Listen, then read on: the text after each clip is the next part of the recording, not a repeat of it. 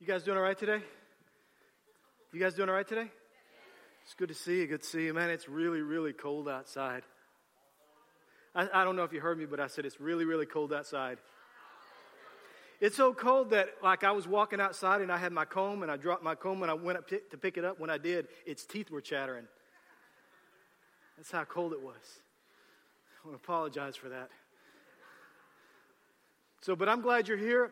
Um, people ask me about canceling services during, uh, you know, weather. If it's, if it's terrible, if it's really bad, I don't know. You watch the news, but we, we don't cancel services simply because, well, look around you.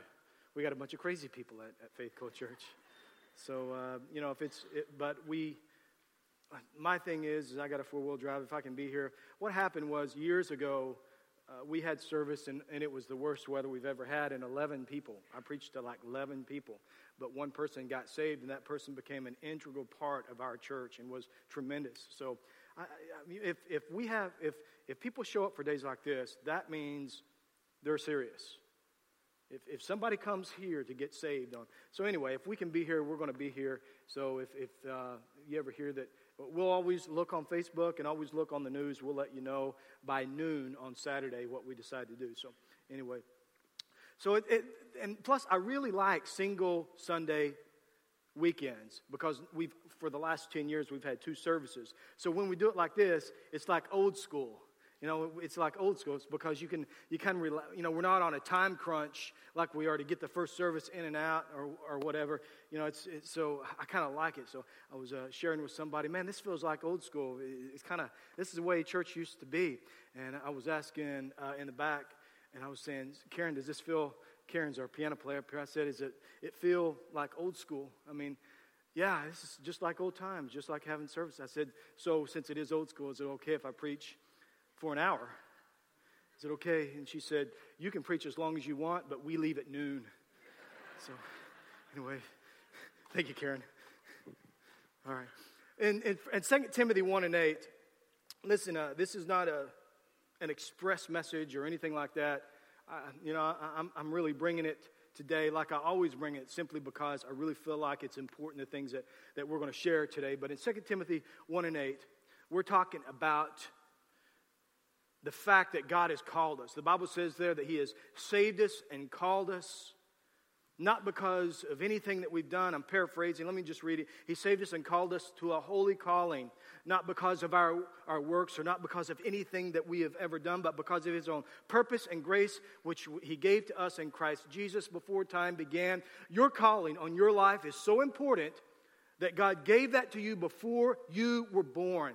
God had a plan and a purpose for your life. In the past few weeks, we've been talking about what it is to be called.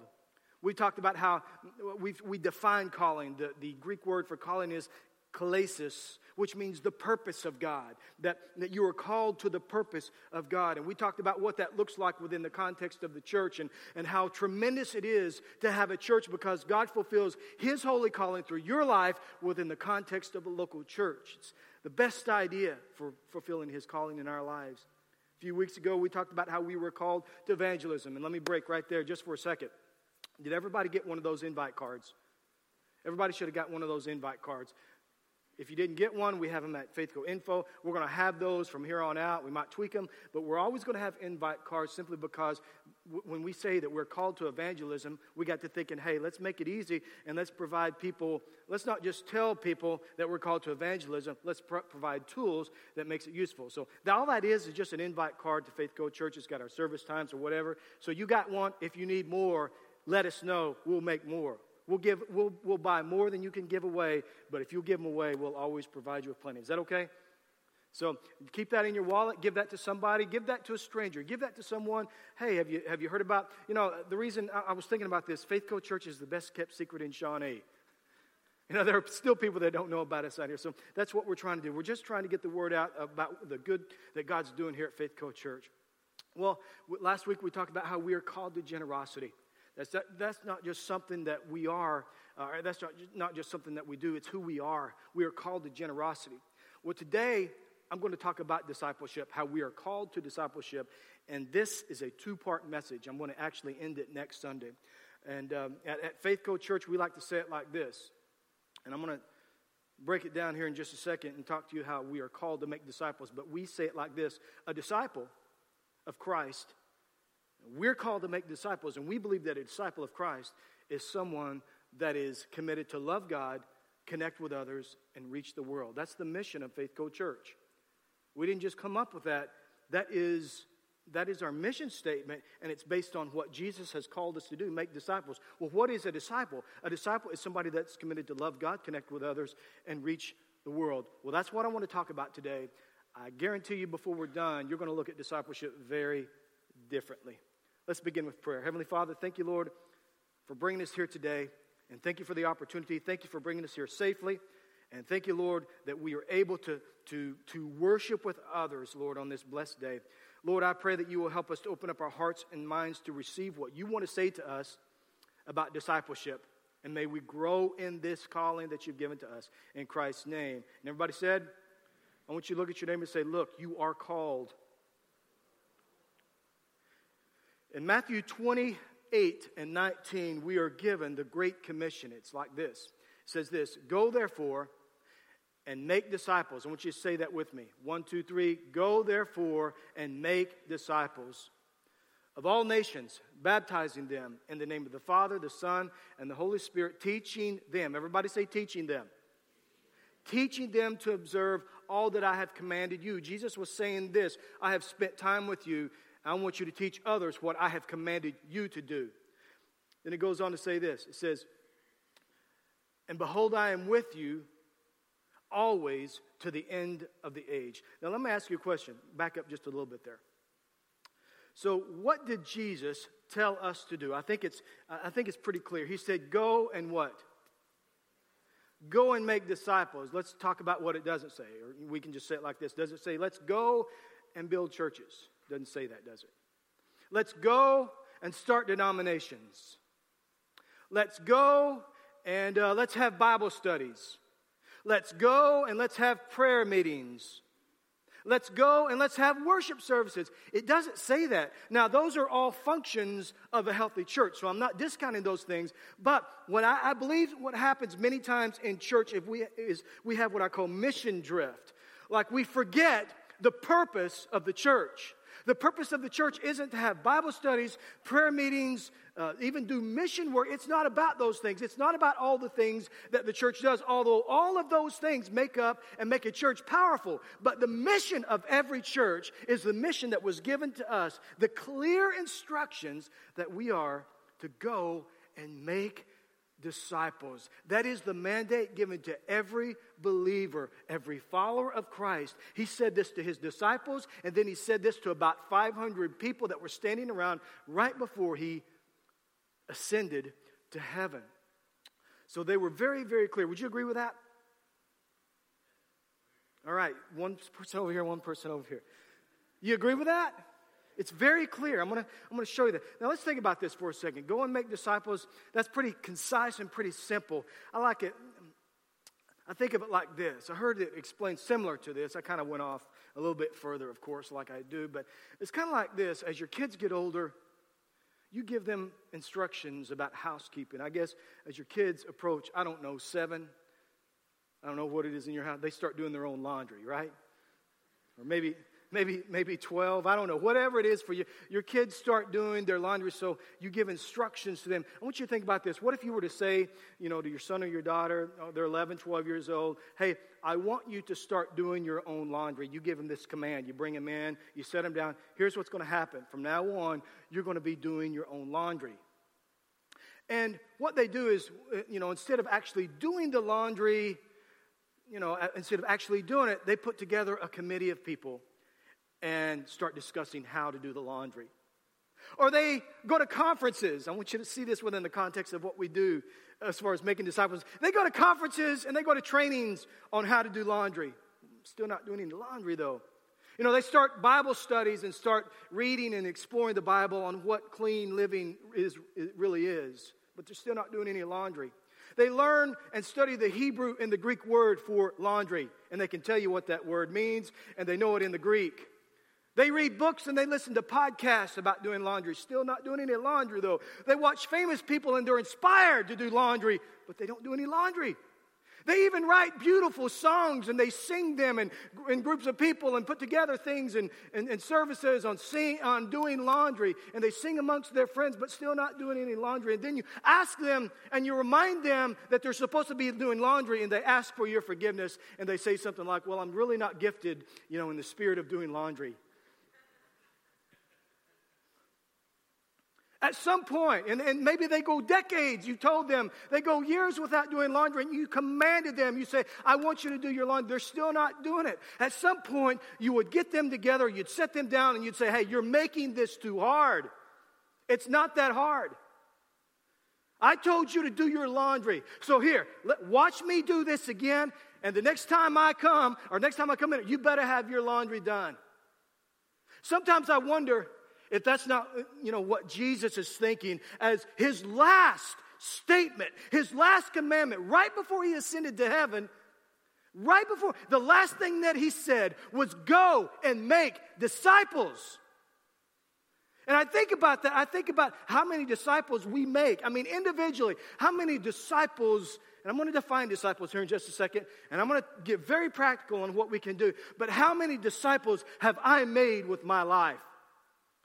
Jesus had 12 disciples, and he had about four uh, uh, men disciples, and he had about four women that he was investing in. And then he had hundreds of people that he invested in. And, and we can see what he did in the church wide movement throughout the ages. What has happened? I wonder when I leave this life and I'm, how many disciples I'm going to leave behind. And people are going to have their lives and how they've committed their life to Christ and what they do beyond me. Let me ask you something.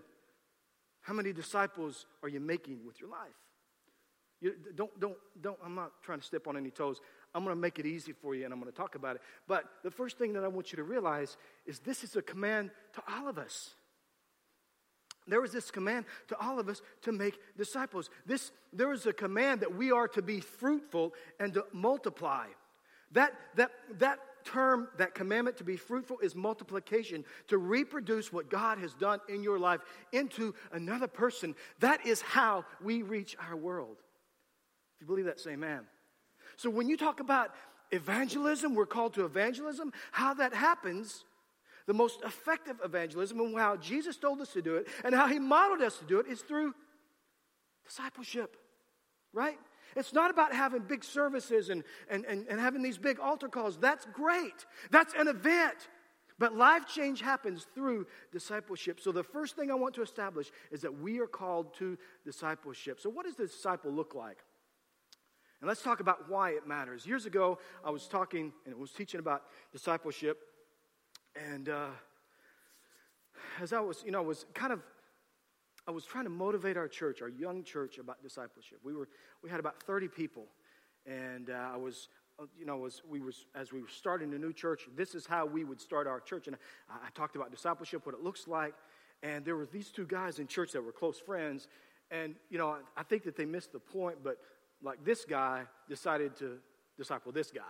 That's not really what I had in mind. I was hoping that they would find people that weren't, you know, that were on the edges of, of, of Christianity or whatever, find somebody to disciple. But this guy decided to disciple this guy. So they called me over because he was going to talk to me about how he was discipling his friend. And I went over there and, uh, he, and I looked back in the back room, and his buddy was on his knees like this in a karate suit. And he was going like this. And I was like, hey, uh, what are you doing? He says, I'm discipling him. I'm like, what, what, what? How? And he goes, well, I'm taking through, I'm taking him through a, a process of humility. I'm like, what's he doing? Well, I'm having him sit in that position for 30 minutes in silence. And I'm like, dude, I don't know if that's what I'm talking about. I don't know. You know, a lot of people think, well, what's discipleship? And uh, is a disciple, let, let me just explain it for a second disciple. The Greek word is mathetes, which is simply a learner or a follower. Everybody say follower. A follower of Christ who learns the doctrines of Scripture and the lifestyle. So it's somebody who follows Christ, learns his doctrines, learns what we believe, and also patterns their lifestyle after. That is a disciple. And we are all disciples of Christ. If you believe that, say amen. We are all disciples of Christ. So here's what it looks like, what Jesus did, and I'm going to cover this over the next two weeks, but I'm going to cover the first one today. A disciple is someone who first loves Jesus. Loves Jesus. And th- that's kind of the idea of the reason that you will begin to follow Jesus is because you love Jesus. Now, it's about relationship and it's about giving your life to Christ, but the main reason that you follow Jesus is out of, out of loving Jesus. Matthew 4 and 18, Jesus calls his first disciples. While walking by the Sea of Galilee, he saw two brothers, Simon, who is called Peter, and Andrew, his brother, and casting a net into the sea, casting a net into the sea, for they were fishermen. And he said to them, Follow me, and I will make you fishers of men. And immediately they left their nets and followed him. He said, Follow me, and I will make you. Follow me, and I will make something of your life. I'm going to enhance your life. If you will follow me, I'm going to enrich your life. If you will follow me, I'm going to take you to places that you've never seen. You're going to do some things that you've never done if you will follow me. Now, a lot of times we as individuals have that backwards. We're like, if you will do this, Lord, then I will follow you. But I want to tell you something. He has already taken the first step by giving us the gift of salvation. The next step is up to you to receive that invitation from the Lord. And to receive that invitation is to follow the Lord with your life. Amen? So, but, but the deal is, he says, Follow me and I will make. I'm going to do something of your life. Think about this. If you're going to be made free, if you're going to be made whole, if something new God is going to do in your life, you're have, going to have to first follow Jesus. And once they followed Jesus, he fulfilled his mission through their life. He fulfilled their mission through their lives once they began to follow Jesus. But they had to make a decision. Jesus invited them, but they had to make the decision. The Bible says immediately they let go of their nets. Immediately, what they, they let go of their way of life. Immediately, they let go of what they were doing for a living and began to follow Jesus. Here's Jesus' master plan for starting the world changing, timeless movement called the church. Here's how he made disciples.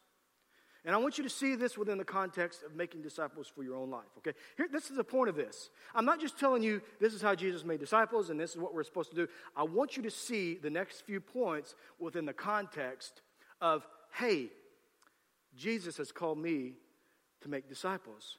And here's how it works. Hey, I'm not going to make excuses, I'm going to make disciples. Amen? Look at your neighbor and say, make disciples, not excuses. I, I, want you to look at this like, like starting tomorrow, God is going to do something in your life. And, and, like within the next year, you're going to make you're going to make disciples, okay? Now, it's hard to think about that sometimes, but if somebody were to say, here's A, B, C, and it's practical and it's real life and it's not uh, you know, it's not just spiritual, it's something else. I want you to see this within the context of this is something that I'm called to do. This is something that I'm going to do. This was Jesus' plan. Number 1, Jesus recruited his followers.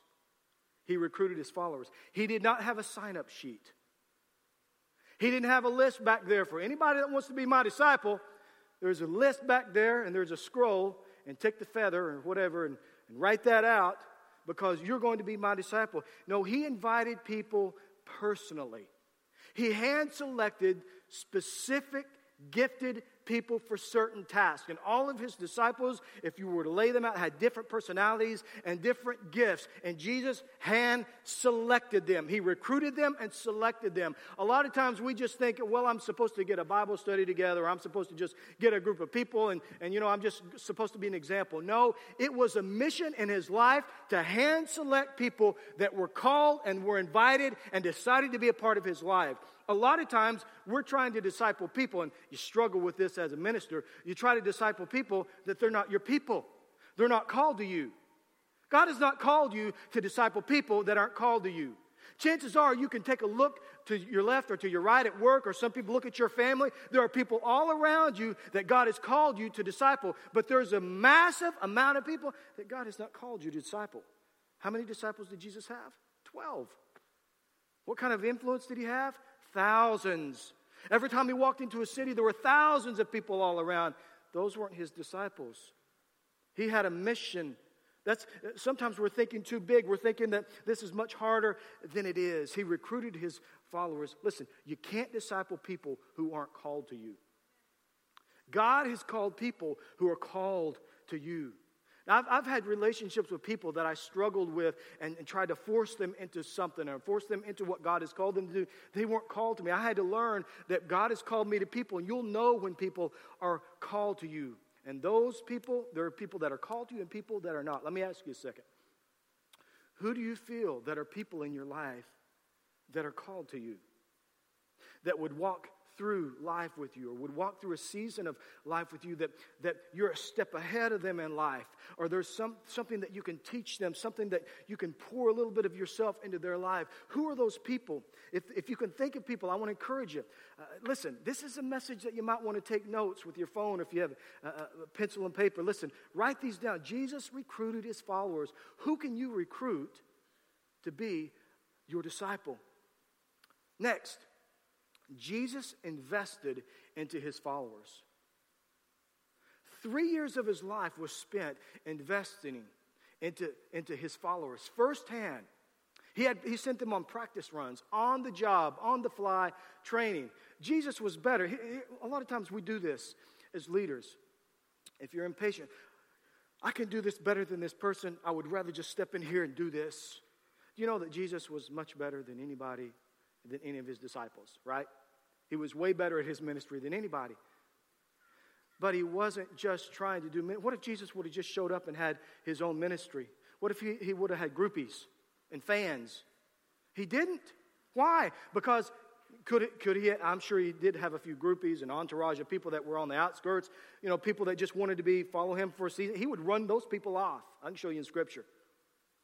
He would occasionally he would clear the air and get rid of everybody except for the 12. Why? Because of a long-term mission in his life.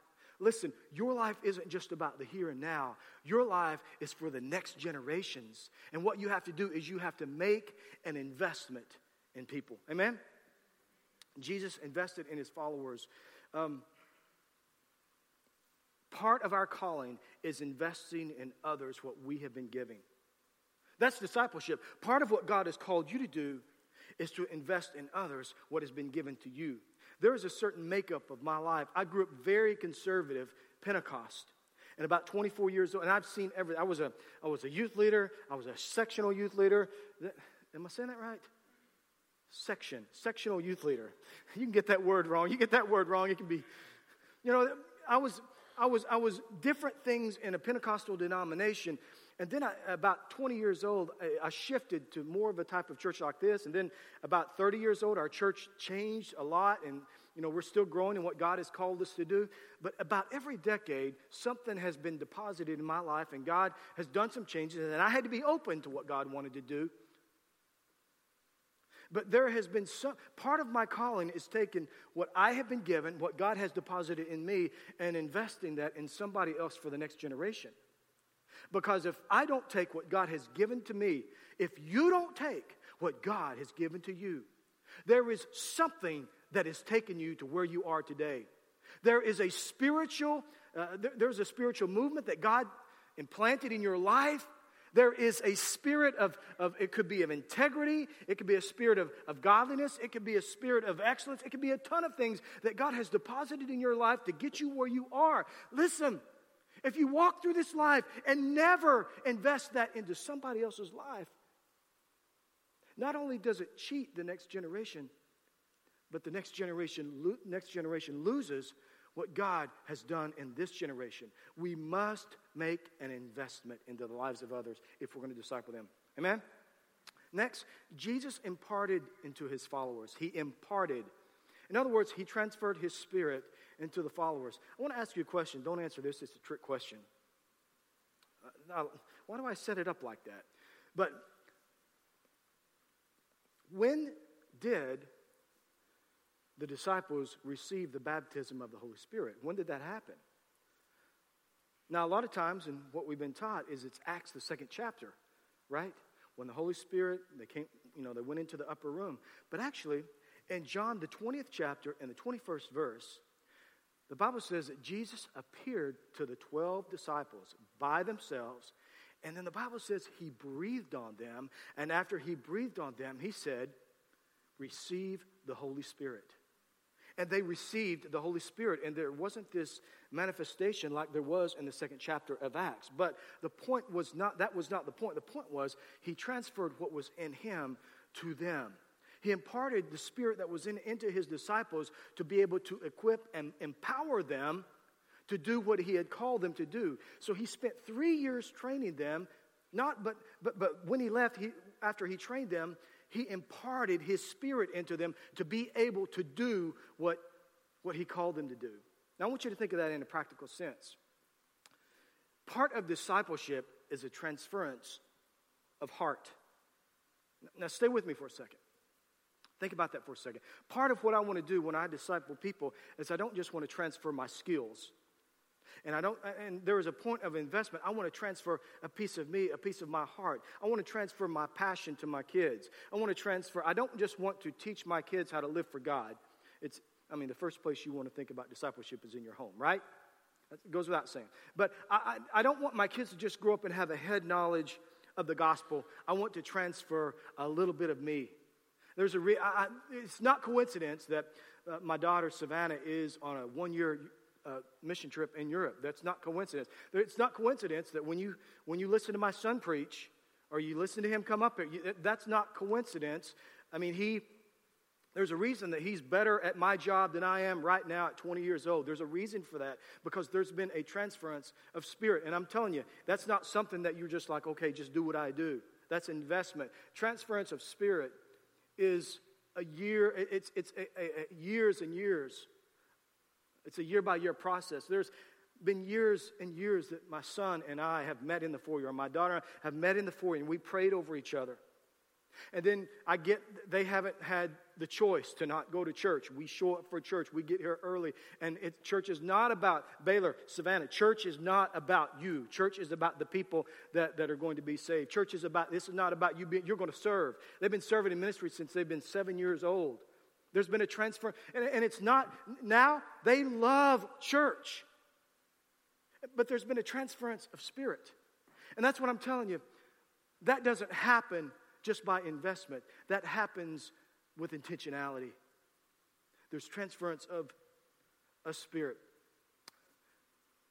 Let me ask you this what if you were intentional about, what if we were intentional about what we, what we transferred into the lives of people around us? What would discipleship look like? Ask yourself that. Lastly, Jesus sent his followers. So Jesus recruited his followers, he invested in his followers, he imparted into his followers, and lastly, Jesus sent out his followers. He equipped them and sent them. In Luke, the 10th chapter, Jesus sends them out like a practice run, two by two. Another time, he sent out 70 of his disciples to practice. But in Acts 1, he gave specific instructions I'm leaving, and I'll be back one of these days. Go and make disciples. And he tells them how to do it. But we can see today the significant effect that Jesus had with this discipleship process. And I've, there's so much in this, and I hope that you took notes. But you can see the effects of the perfect example of discipleship. And you can't get this through an online course. You can't learn to disciple. You can't disciple people through a quick fix thing, express, online kind of thing. It takes investment from one person to another. Someone transfers a spirit, someone transfers or imparts something. Somebody trains somebody, and it takes time. And you'll notice here that for us, what it looks like, we have, in our case, a mandate for changing the world. In other words, there is an incredible reason that God has called us to do that. There are people that have disciples, and there are people that train people to do certain things and certain skills, but we have a, a mandate to change the world. So, what does this look like for us? Let me, let me go back to this. Follow in the Greek means to be close. If you really look at the word, it just, follow isn't just to go behind a person, but in the Greek it means to be close, close in proximity. Here's what I want to say about this Jesus' plan for discipleship was never about getting a group of people together and, you know, get, getting this, getting something together where you just have people randomly. It was always about having relationships with people. Discipleship happens within the context of relationship. You can't disciple me if you don't love me. Are you hearing me? You can't disciple people if there is no love. Why? Because part of discipleship, part of what's involved in that is correction. If you're going to disciple me at some point in your life, you're going to have to correct me. If I disciple somebody, at some point, part of that is to, is to say, hey, you're doing that wrong. And you can't correct somebody without a relationship. Let me give you an example.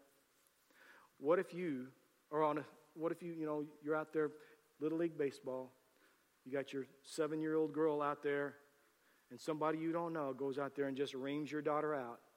What are you going to do? You're going to go Madea on their behind, right? you love the Lord. you know what I'm saying? Because they don't have a relationship. But if, you, but if your parents get on to your kid, they, that's okay. You encourage that. It gives you a break. You know what I'm saying? Because there's relationship. Discipleship was always meant to be through the context of relationship. And here's what it looks like it happens within the context of relationship. It happens within small groups. Acts 2 and 42 says, And they devoted themselves to the apostles' teaching and to fellowship. This is where discipleship happens within the context. Let me get very practical with just a few minutes that I have left. Let me get very practical in a modern setting what it looks like. And I'll, it, all, it goes back to this for Faith Co Church connect groups. I went all the way around to tell you that the most practical, the most impactful way to disciple someone within our context, within our lifestyle, within your lifestyle, is within a connect group. You don't have to get a Bible study together. You don't have to recruit people. You, you already are a group of people. You just have to affect the lives of other people. You just have to be an example. And it takes time. Listen, relationships are built in time through trust.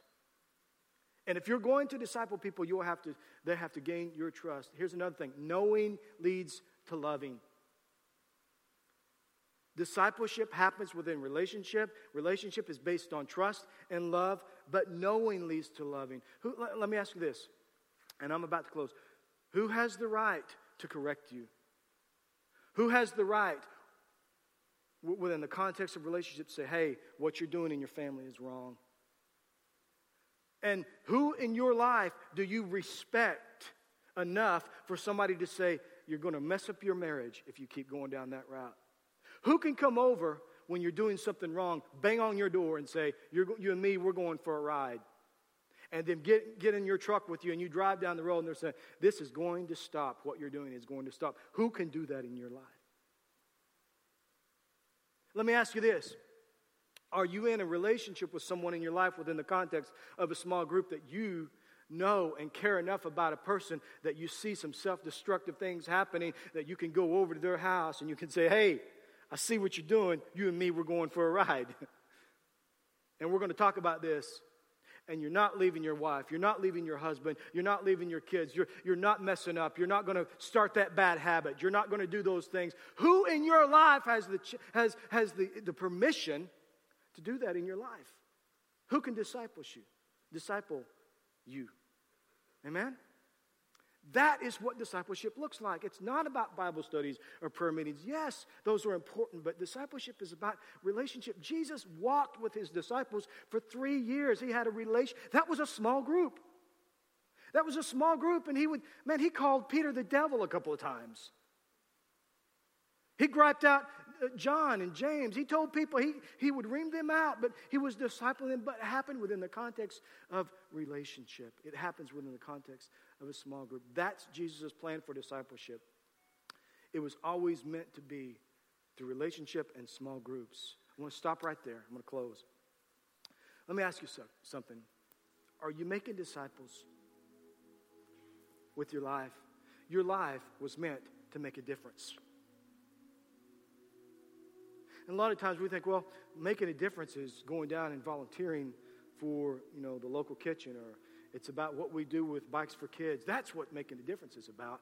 Yeah, that's that's an element of making a difference. But the biggest way that you can make a difference is through the life of one person by being an example. I really believe that there are people that have been a part of my ministry that I sold into their life that I thought could be wasting my time here. it felt like that. It's a complete waste of time. I just spent a year with this person. And then when they finally did get it, I saw God do some incredible things through their lives. Call me up years later. I mean, it's, it's been a long road with, with some of my kids, you know. You think, man, I, I don't think they're hearing me. And then they do something like, you think, you know, what you talked to them about, it's just like it happened. The greatest difference that you can make in this world is to disciple somebody. Because your impact might be small. Jesus impacted 12 disciples, but how did he impact the world through those 12 disciples? If he would have just come up, made it, you know, come into the world, made it about him, this is me, I'm the Lord, I'm the Savior of the world, you know, this is, you know, I'm going to have services, I'm going to do all this thing. Well, it would have been incredible. He would have still been divine in God, but he didn't do that Yes, he did that, but he didn't just do that. He gathered 12 people together and said, Okay, I'm going to leave one of these days, but I'm going to show you how to change the world, and I'm going to show you how to do it for the rest of time. And that's what he's called us to do. So I want to ask you again are we making disciples? Are we being discipled? It's very clear. One thing do one thing go and make disciples. Go and make disciples. That's what Jesus called us to do. Very clear as a church, this is something that He's called us to do. Amen? Amen? Heavenly Father, thank you, Lord, for bringing us here today, and thank you for the opportunity. And Lord, as I was reading this passage, as I was putting this message together, I felt very convicted of my life. What am I doing to make disciples? I'm doing a lot to build a church, I'm doing a lot to put services together. I'm doing a lot for a lot, a lot of different areas that I believe that is serving you. But what you ask me to do more than anything is to make disciples. So, with that in mind, Lord, I, I deliver this message to your church.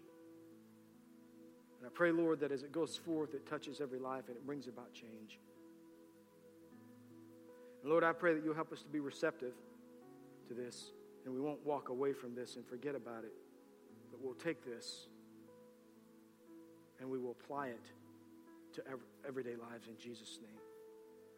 As your heads are bowed, maybe you're here and this message is ringing true in your ears that God is speaking to you right now. Travis, God is speaking to me about making disciples, and I'm not sure how to do it. I've got, I've got some information or whatever. But God is dealing with me right now. If that's you, I want to pray with you right now. We don't, we don't have to raise our hands or anything. But if you really feel strongly about that, because it only takes a few people to change the world. And you don't know what God might do in your life if you make a decision to just do what He said to do. just make disciples. We maybe there are people here today that God is going to use you to reach your world and on your path to making disciples, you reach a person that is a game changer. What if that happens and it's because you decided to fulfill the Great Commission by making disciples? I want to pray with you in agreement right now. Heavenly Father, I thank you, Lord, for these that, Lord, that are receptive to what you want to say.